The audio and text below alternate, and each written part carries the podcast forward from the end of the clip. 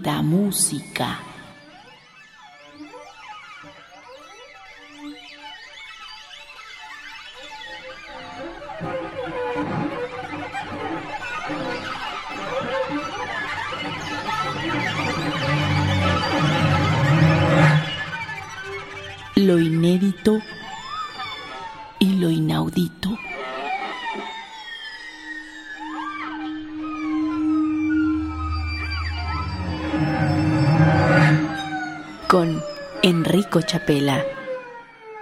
Buenas noches. Bienvenidos a una nueva emisión de Metamúsica, el espacio de música contemporánea en Opus 94.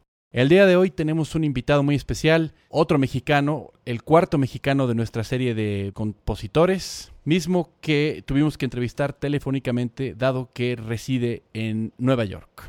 Nuestro invitado de hoy se llama Ricardo Son Moldún. Nacido en Guadalajara, estudió la licenciatura en California, en San Diego, su posgrado en la Universidad de Pensilvania, donde estudió con George Crumb. Su música ha sido interpretada en diversos países, tales como Alemania, Polonia, Holanda, Estados Unidos, en festivales tan importantes como los Días Internacionales de la Música y la Gaudiamos International Music Week. Aquí en México su música ha sido escuchada en el Foro Manuel Enríquez y en el Festival Cervantino, por mencionar algunos. Actualmente es miembro del Sistema Nacional de Creadores de Arte y ha recibido becas importantes también como la de la Fundación Guggenheim. Desde hace algunos años, Ricardo Son Moldún es maestro de composición en la Eastman School of Music en Rochester, Nueva York. Ricardo, buenas noches, gracias por recibir esta entrevista de Opus 94. Muchas gracias por invitarme, es un placer estar aquí. Bueno, lo primero que quisiera preguntarte es, ¿qué haces tan lejos? ¿Por qué vives en Rochester?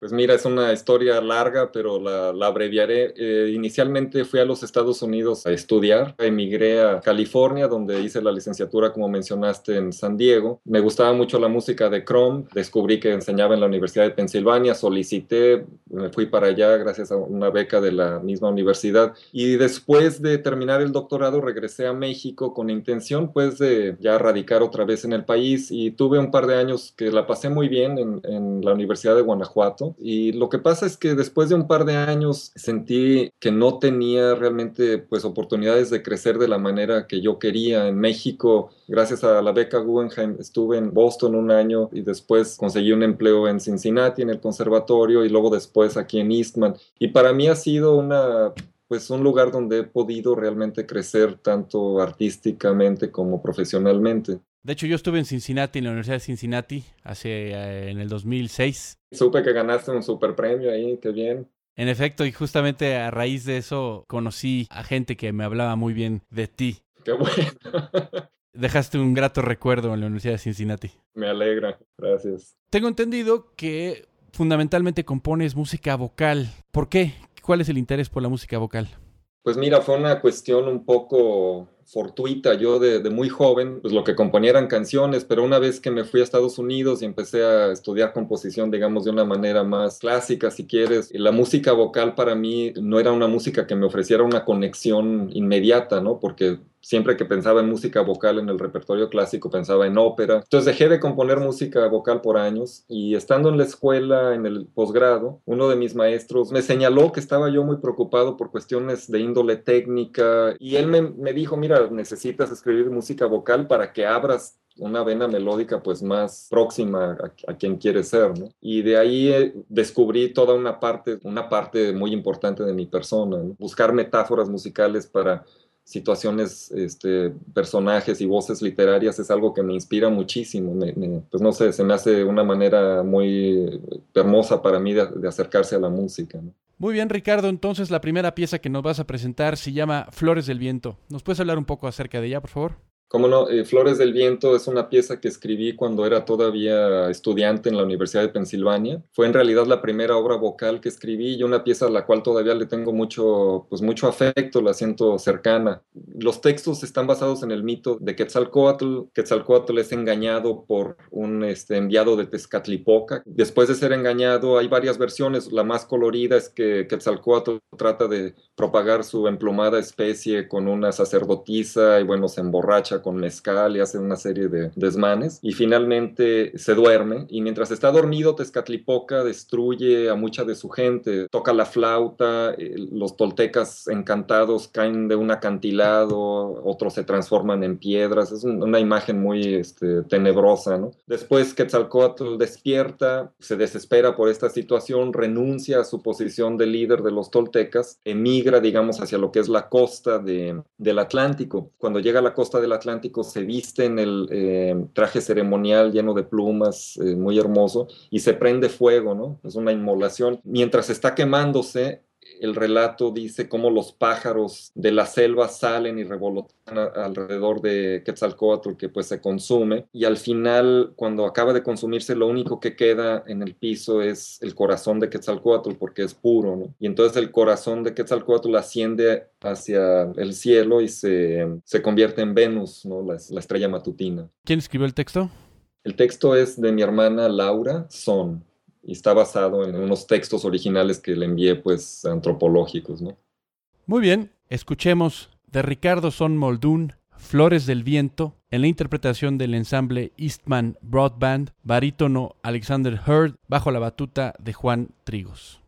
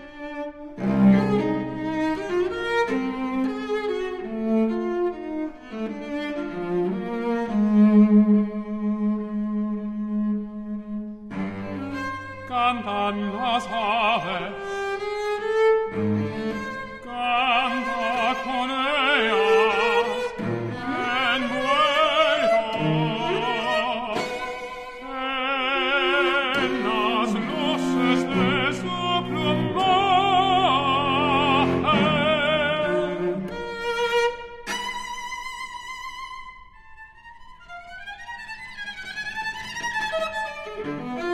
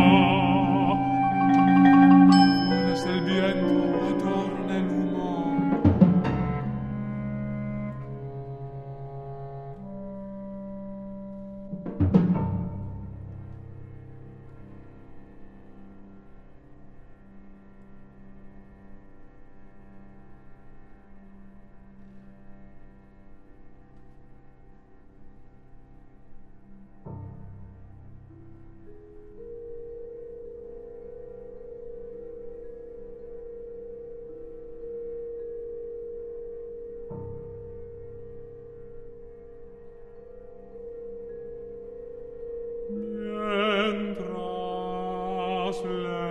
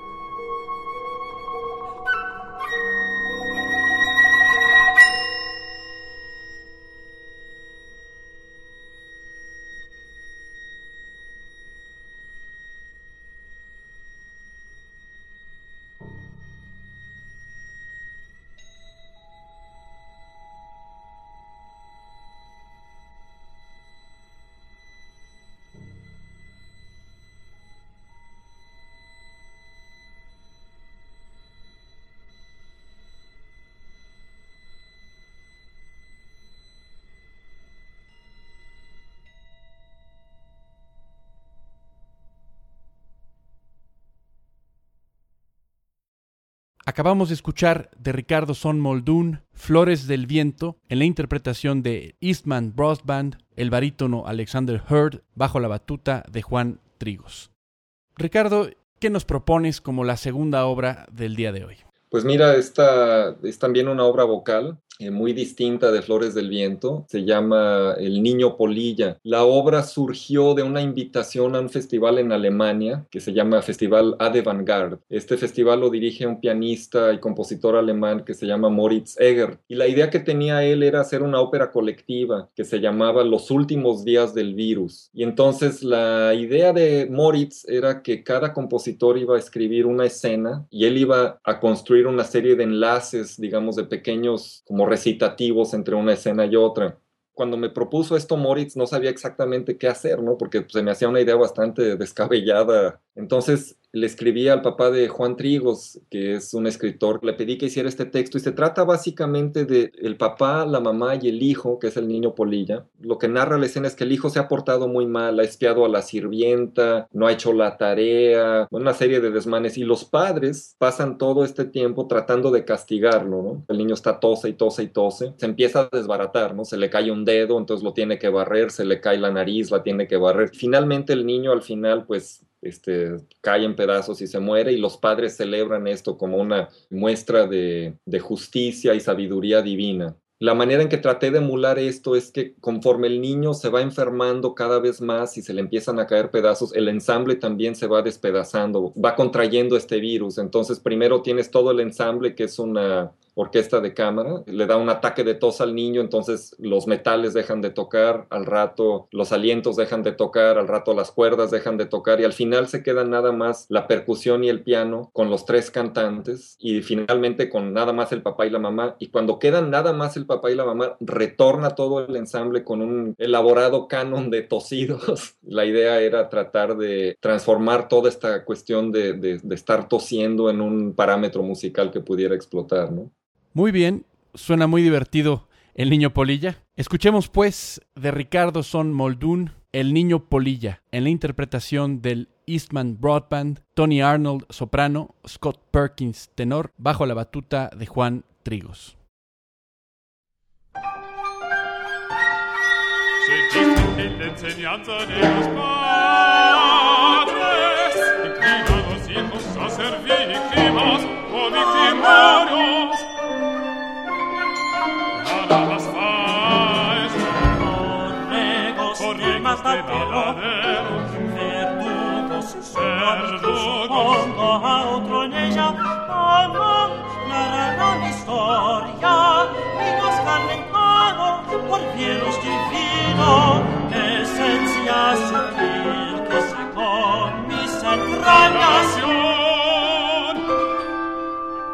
Nosotros, mamá y yo, jamás fuimos como él. De ahí que la enfermedad no nos haya herido. Somos y seremos siempre personas decentes. Fuera y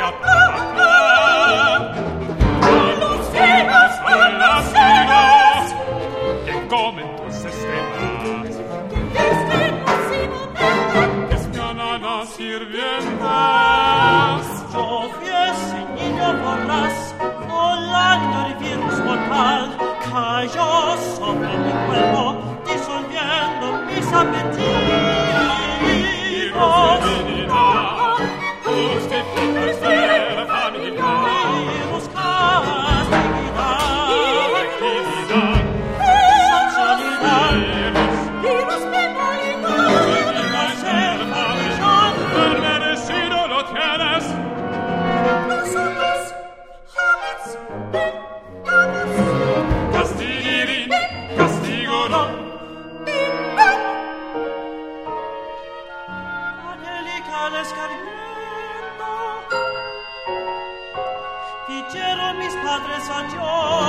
Thank you.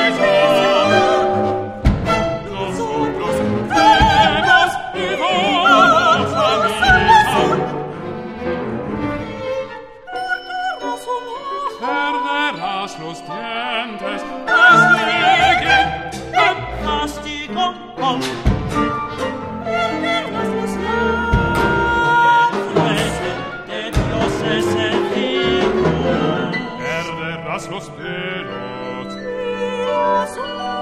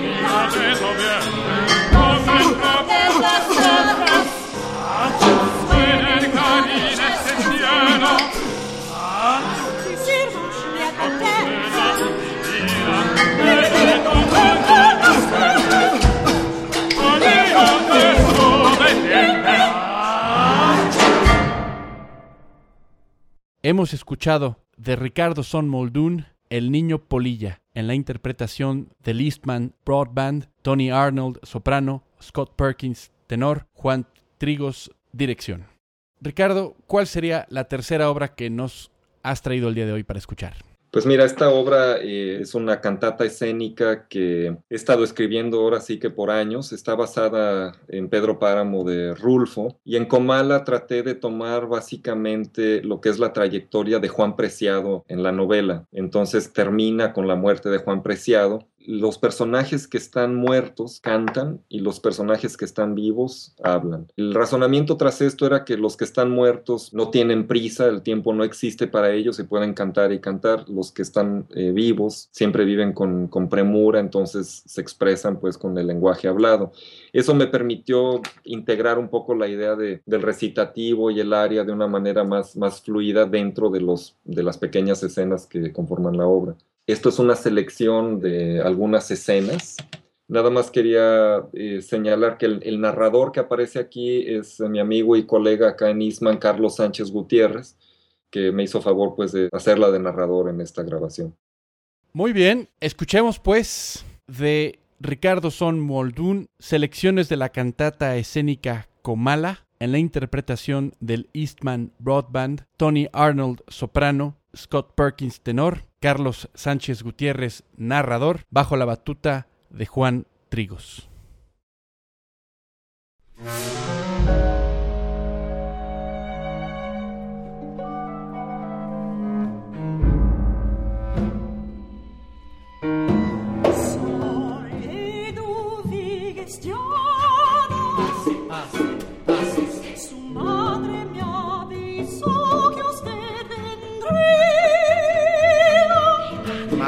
Mi madre ya murió. No estudia punto de ser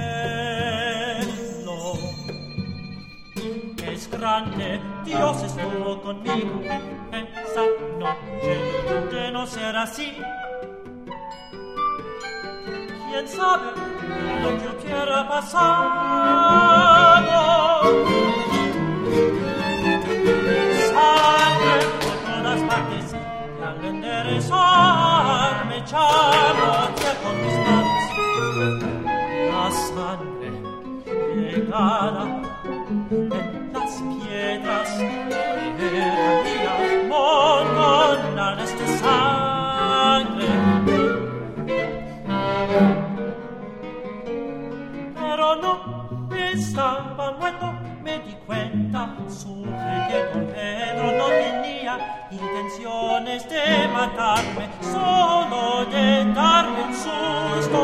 Quería averiguar si yo había estado en Quilmayo doce años antes. El día de San Cristóbal, en la bola, en cual bola, en cual San Cristóbal.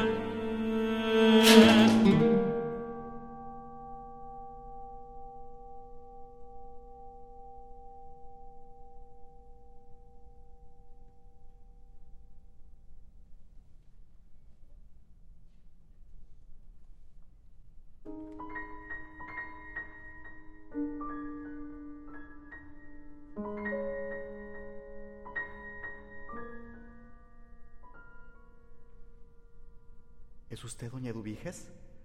¿Qué es lo que está sucediendo? ¿Tuvo usted miedo? No me llamo Edubiges. Soy Damiana.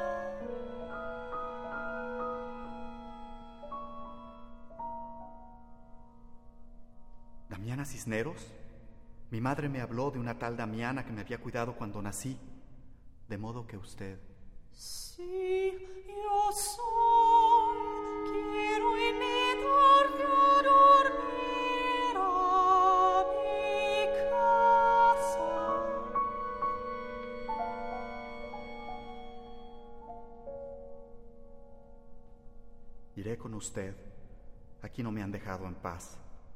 ¿No yo lo que estaba pasando?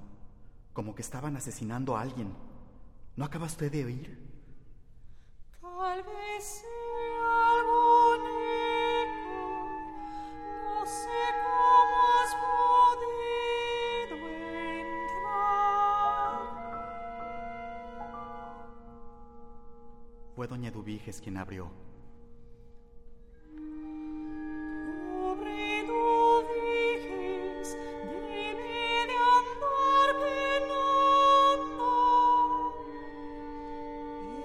servi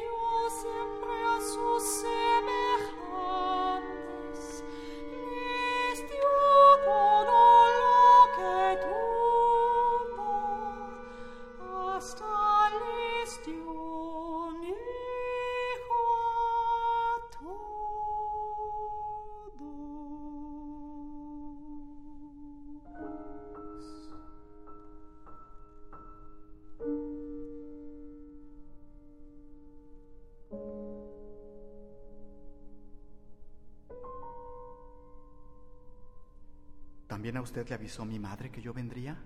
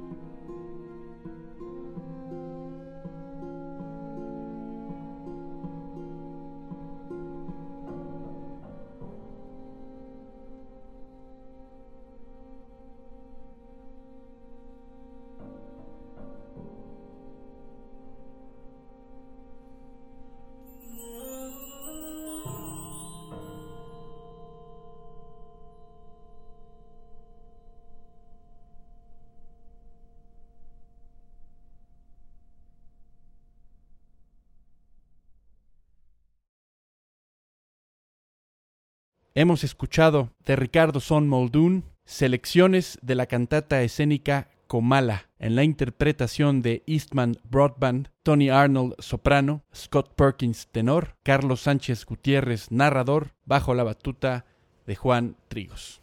Con esta obra hemos dado fin a la presentación de las obras de Ricardo Son Muldoon en este programa, pero no hemos terminado el programa. Pasaremos a la cuarta sección, que es la parte del debate, para la cual tenemos a los compositores de este ciclo.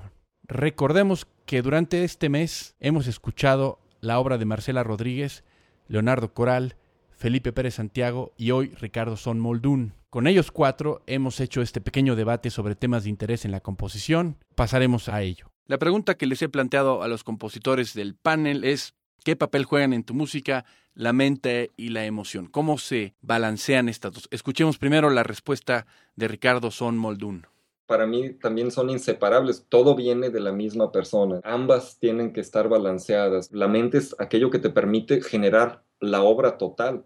La emoción es lo que te permite mantener la concentración en que el contenido sea coherente, porque la coherencia viene realmente de una cuestión emocional. La mente debe de estar al servicio de la claridad emocional, es lo que quiero decir. Acabamos de escuchar la opinión de Ricardo Son Moldún respecto a la pregunta ¿qué papel juegan en tu música la mente y la emoción? Tenemos aquí en el estudio a los tres compositores de esta serie, además de Ricardo Son Moldún, los tres compositores cuyos programas ya escuchamos en semanas anteriores, están aquí para debatir este tema. Marcela Rodríguez, ¿tú qué opinas respecto a esta cuestión? Yo debo confesar que para mí la emoción es lo más importante. Puede ser criticable, yo misma me he criticado, pero con los años me he dado cuenta que es lo que más me interesa y es lo que me hace escribir. Y creo que la emoción misma es lo que me lleva a la búsqueda de, de, las técnicas como loca para ver cómo logro esa emoción. Obviamente la técnica es importantísima, pero para mí la técnica es como el instrumento que busco en el momento de la emoción, no antes. Para mí la emoción va primero. Marcela, muy emocional, fantástico. Leonardo Coral, ¿tú qué opinas? Bueno, yo trato de lograr un, una unidad entre las dos cosas. No sé, o sea, no, que no están separadas. ¿no? ¿Estarías de acuerdo con lo que dijo Ricardo? Sí, sí estaría de acuerdo con. Nada más que con una tendencia más visceral. Yo pienso que soy una persona más visceral, que tengo que estarme controlando mucho. ¿no? Yo tiendo a ser intuitivo. Sin embargo, cuando logro ese equilibrio entre, digamos, el conocimiento, la razón, la técnica, cómo hacer las cosas y lo que quiero expresar, bueno, estoy feliz. ¿Y tú, Felipe? Pues creo que también me inclino por el lado de la emoción. Yo creo que el arte al final es comunicación y cómo se va a comunicar algo que solo se puede entender por medio de una explicación, ¿no? O sea, a la hora de un concierto o de cualquier manifestación artística, pues es lo que te emocione, ¿no? Obviamente la técnica es muy importante. Yo la técnica la veo también como el medio para poder expresar ese sentimiento que quiero que la gente comprenda, que quiero que el público comprenda. Y me parece también curioso que todos hemos hablado del público, o sea, que ya somos compositores actuales que sí nos interesa que a la gente le guste nuestra música, que se identifique con nuestra música. Y yo creo que pues la técnica, por lo menos en mi caso, pues sí está un poco más al servicio de la emoción. Fantástico, creo que empezamos este debate hace ya cuatro semanas aclarando que no era un debate, que no se trataba de que alguien convenciera a los demás, sino todos íbamos a poner sobre la mesa lo que había para cada quien y ha sido muy variado. En este tema parece haber casi unanimidad. Marcela dice que para ella claramente la emoción está por encima de todo y los otros tres, y yo me incluyo, opinamos que la mente debe estar al servicio de la expresión emocional. Yo estoy completamente de acuerdo en lo emocional con Marcela. Finalmente, la música es para ser disfrutada emocionalmente, ese es mi punto de vista. La mente también es muy divertido componer y hacer juegos locochones, pero finalmente si eso no suena bien y no emociona al público, para mí eso no funciona como música. Pues sí, además tenemos que tener en cuenta que la música, entre todas las artes, es de la que va directo al alma. Porque si uno ve un cuadro o lee un libro o ve una escultura, generalmente la mente está trabajando primero que la emoción. Muchas veces, no siempre, pero la música te llega directo al alma. Muy bien, con ese comentario tan emocional y femenino, agradecemos la presencia de estos compositores en el estudio. Con este programa damos fin al primer ciclo de compositores mexicanos vivos contemporáneos. Agradecemos la presencia en el estudio de Marcela Rodríguez. Muchas gracias por haber venido por cuarta vez. Al contrario, Enrico, muchísimas gracias. Fue todo un placer. Leonardo Coral, gracias también por compartirnos tu pensamiento sobre la música y tu música. Muchas gracias, fue un placer. Felipe Pérez. Muchas gracias por la invitación y pues sí, creo que en nombre de todos felicitarte también Enrico por abrir este espacio para poder discutir estos temas de una manera tan sabrosa. Ha sido muy divertido también para mí. Con esto damos por terminado al ciclo número uno de compositores. Tenemos ya preparado, agendado un segundo ciclo de compositores. Más adelante les confirmaremos los nombres y comenzaremos también con compositores internacionales, entrevistas telefónicas como la de Ricardo Son, pero ya no solamente con compositores mexicanos, vamos a empezar a combinar ahora mexicanos con extranjeros. Querido Ricardo Son Moldún, muchas gracias por haber aceptado esta entrevista desde Nueva York. Bueno, pues un placer para mí, Enrico, eh, participar en esto y conocerte, aunque sea de manera virtual, telefónica. Te felicito por el programa, qué bueno que estés haciendo esta labor, digo, además, pues, de tu trabajo de, pues, realmente de compositor, ¿no? Aprecio mucho el que dediques, pues, tu esfuerzo también a estas cuestiones. Buenas noches. Muchas gracias a ti por tu talento, tu música y tus palabras. Roberto Portillo, controles técnicos, Clodec López, realización, 56 28 17 17 para quejas, dudas o sugerencias. Soy Enrico Chapela, muy buenas noches.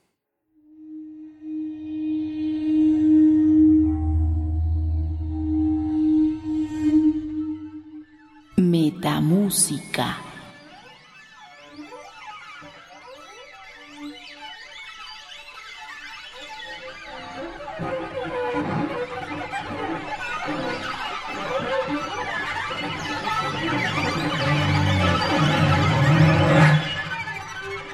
Lo inédito y lo inaudito.